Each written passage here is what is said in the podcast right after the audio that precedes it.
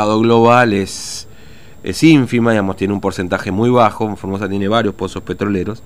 El más importante, o por lo menos el más conocido y el que más años tiene, es el de Palmar Largo, eh, que ha pasado a principio de Plus Petrol, después terminó pasando a mano de un grupo chino, después bueno, otro grupo chino intervino también, ahora estaba en un proceso de, de licitación ahí de que, finalmente la provincia decidió extender algunos contratos y estaba viendo la posibilidad de licitar quién se iba a hacer cargo de toda la, este em, de la, del, trabajo en el Palmar Largo, es decir, de la, extracción de petróleo. Pero, pero bueno, somos una provincia petrolera, lógicamente esto también después termina repercutiendo en las exportaciones que tiene la provincia, ¿no? Eh, pero bueno, vamos a conversar qué pasa con los pozos petroleros en medio de esta cuarentena en medio de este aislamiento social preventivo obligatorio. Eh, es, es, una de las tareas que está excluida, digamos, de, este, de esta cuarentena, pero obviamente no, no escapa a, los márgenes tampoco de la situación económica actual y de cierto freno que se ha puesto también en el tema de o la especificación de los barriles de petróleo, etcétera, que está en pleno proceso todo esto, ¿no? Por eso vamos a conversar con el secretario general del Sindicato de Petroleros Privados de Salta y Jujuy, pero que incluye aquí a Formosa también, Sebastián Barrios, que tiene la amabilidad de atendernos. Eh, Barrios, buen día, ¿cómo le va? Fernando lo saluda aquí en Formosa, ¿cómo anda? ¿Qué tal, Fernando? ¿Cómo te va? Buen día. Buen día, gracias por atendernos. Bueno, ustedes también, este, ustedes también como usted como secretario general del Sindicato de Petroleros Privados de Salta y Jujuy, también tiene gente de Formosa que está trabajando en los pozos petroleros de Formosa, ¿no es cierto?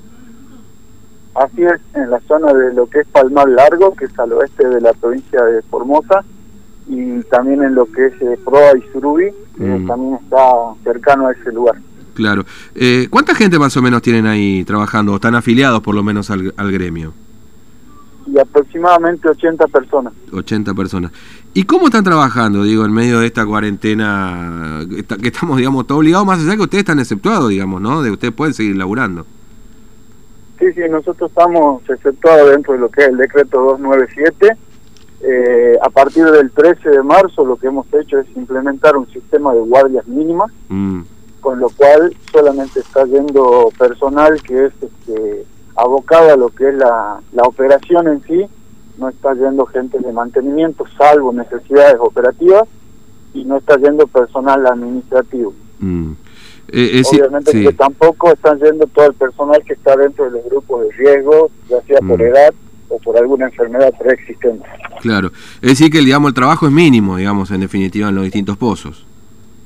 Sí, sí, el trabajo es mínimo. Hay que, hay que entender que esta situación a nivel nacional ha hecho que debido a la poca circulación de vehículos, eh, la venta de combustibles ha caído casi en un 90%, con lo cual las empresas que son refinadoras están prácticamente con sus tanques de almacenamiento llenos.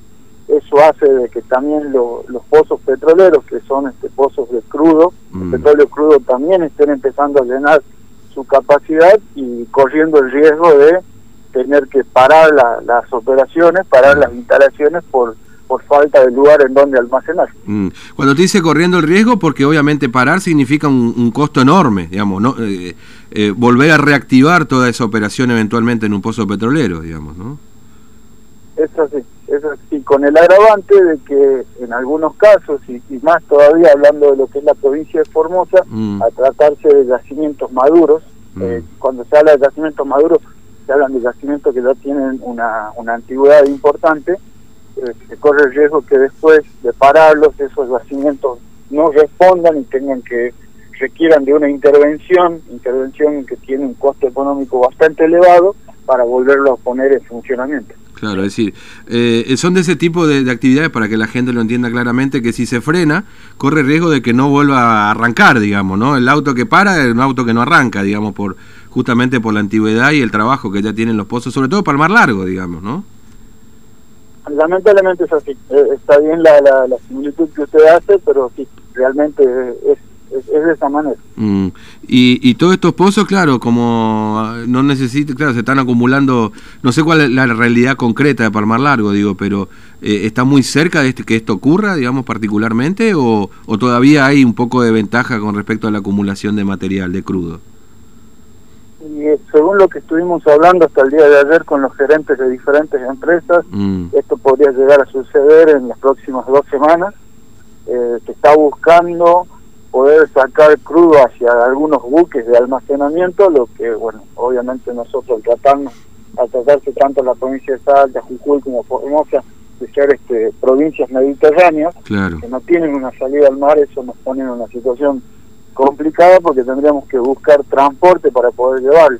Mm. Pero bueno, se están analizando diferentes alternativas pendientes a que no se tengan que parar la, la, producción de estos pozos. Claro. Eh, por el momento, eh, a diferencia por ahí de lo que ocurre con algunos otros sectores, eh, hay suspensión de personal, esta actividad, esta, esta recesión, digamos, de, la actividad, impacta también con respecto al tema del salario, de, del pago, etcétera, de, los trabajadores del sector, Barrios. Sí.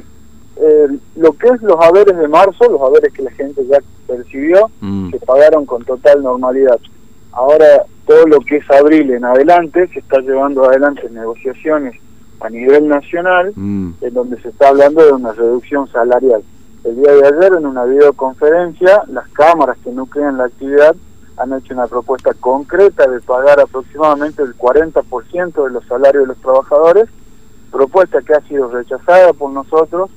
Nosotros este, hemos, hemos sido claros con la Cámara, donde le hemos informado que no, no vamos a aceptar nada inferior al 70%, sí. porque bueno, entendemos que, que si bien es cierto la actividad ha caído, eh, tampoco se justifica que el trabajador perciba una cantidad tan baja de sus salarios. Hay que recordar que eh, la, gente no está trabajando por situaciones ajenas a, ellos, no es nuestra propia voluntad de la gente.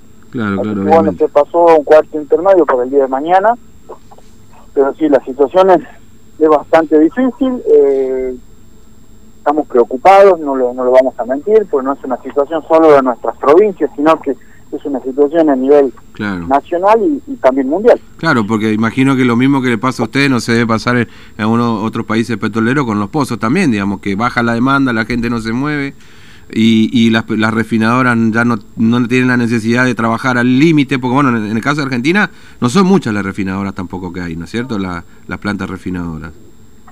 Sí, sí, las empresas refinadoras en lo que es la, nuestro país son siete, todas están en la misma situación, todas mm. están pasando una situación bastante similar, de hecho hay, hay refinadoras que ya han parado sus, sus instalaciones, mm. son refinadoras mucho más grandes. Claro eh, y la situación, como digo, es, es preocupante, eh, pero quiero darle tranquilidad a la gente que nosotros vamos a, analizar todas las propuestas que, se puedan, que existan, para, para con la única finalidad de mantener la fuente laboral. Claro. Claro, sí, porque hay otra idea, o por lo menos otros sectores que dicen, bueno, vamos a suspender personal sin goce de sueldo, pero mantener el laburo. Y ¿qué hace esa gente parada 15 días, un mes, porque no sabemos cuándo va a terminar esta historia finalmente, digamos, ¿no? En otros sectores... Justamente el problema es eso, ¿no? Que hoy nadie tiene precisión de cuánto tiempo va a llevar esta situación. Eh, los acuerdos que se están estudiando son acuerdos por 60 días. Eh, entendemos que más de eso no se puede llegar a hacer. Claro. Pero como te digo, gracias a Dios no estamos hablando de suspensiones, no estamos hablando de despidos se está hablando de rebajas salariales para mantener la fuente laboral, siempre y cuando para las, a ver, vamos a dejar algo claro, sí. para las personas que quedan en la casa, para las personas que están trabajando, ellos van a cobrar sus salarios de manera íntegra. Claro. Barrio, le agradezco mucho su tiempo, ha sido muy amable, gracias por su tiempo. No, por favor, Fernando, eh, eh a través de este programa llegar a nuestros afiliados y a todo el hermoso pueblo de Formosa a, esa provincia tan linda que nos ha dado tanto y ojalá que salgamos pronto de sin duda, sin duda. Y sobre todo que no tengamos que parar, digamos, ¿no? Porque ahí sí que se complica un poco más, digamos, ¿no? Por lo menos en nuestra zona. Barrios, gracias, muy amable. Un abrazo, ¿eh? Un abrazo, cuídense. Igualmente. Bueno, Sebastián Barrios, secretario general del Sindicato de Petroleros Privados de Salta y Jujuy. Pues claro, acá venimos hablando de muchos sectores. Eh, venimos hablando de los sectores que han parado, como el sector de, bueno, antes de, charlar justamente con Barrio le contábamos esta reunión que mantuvieron algunos funcionarios de la provincia con, con algunas de las representantes de las cámaras, no con todos, hay que decirlo, pero bueno, el sector comercial está parado en Formosa, por supuesto salvo las excepciones, ¿no?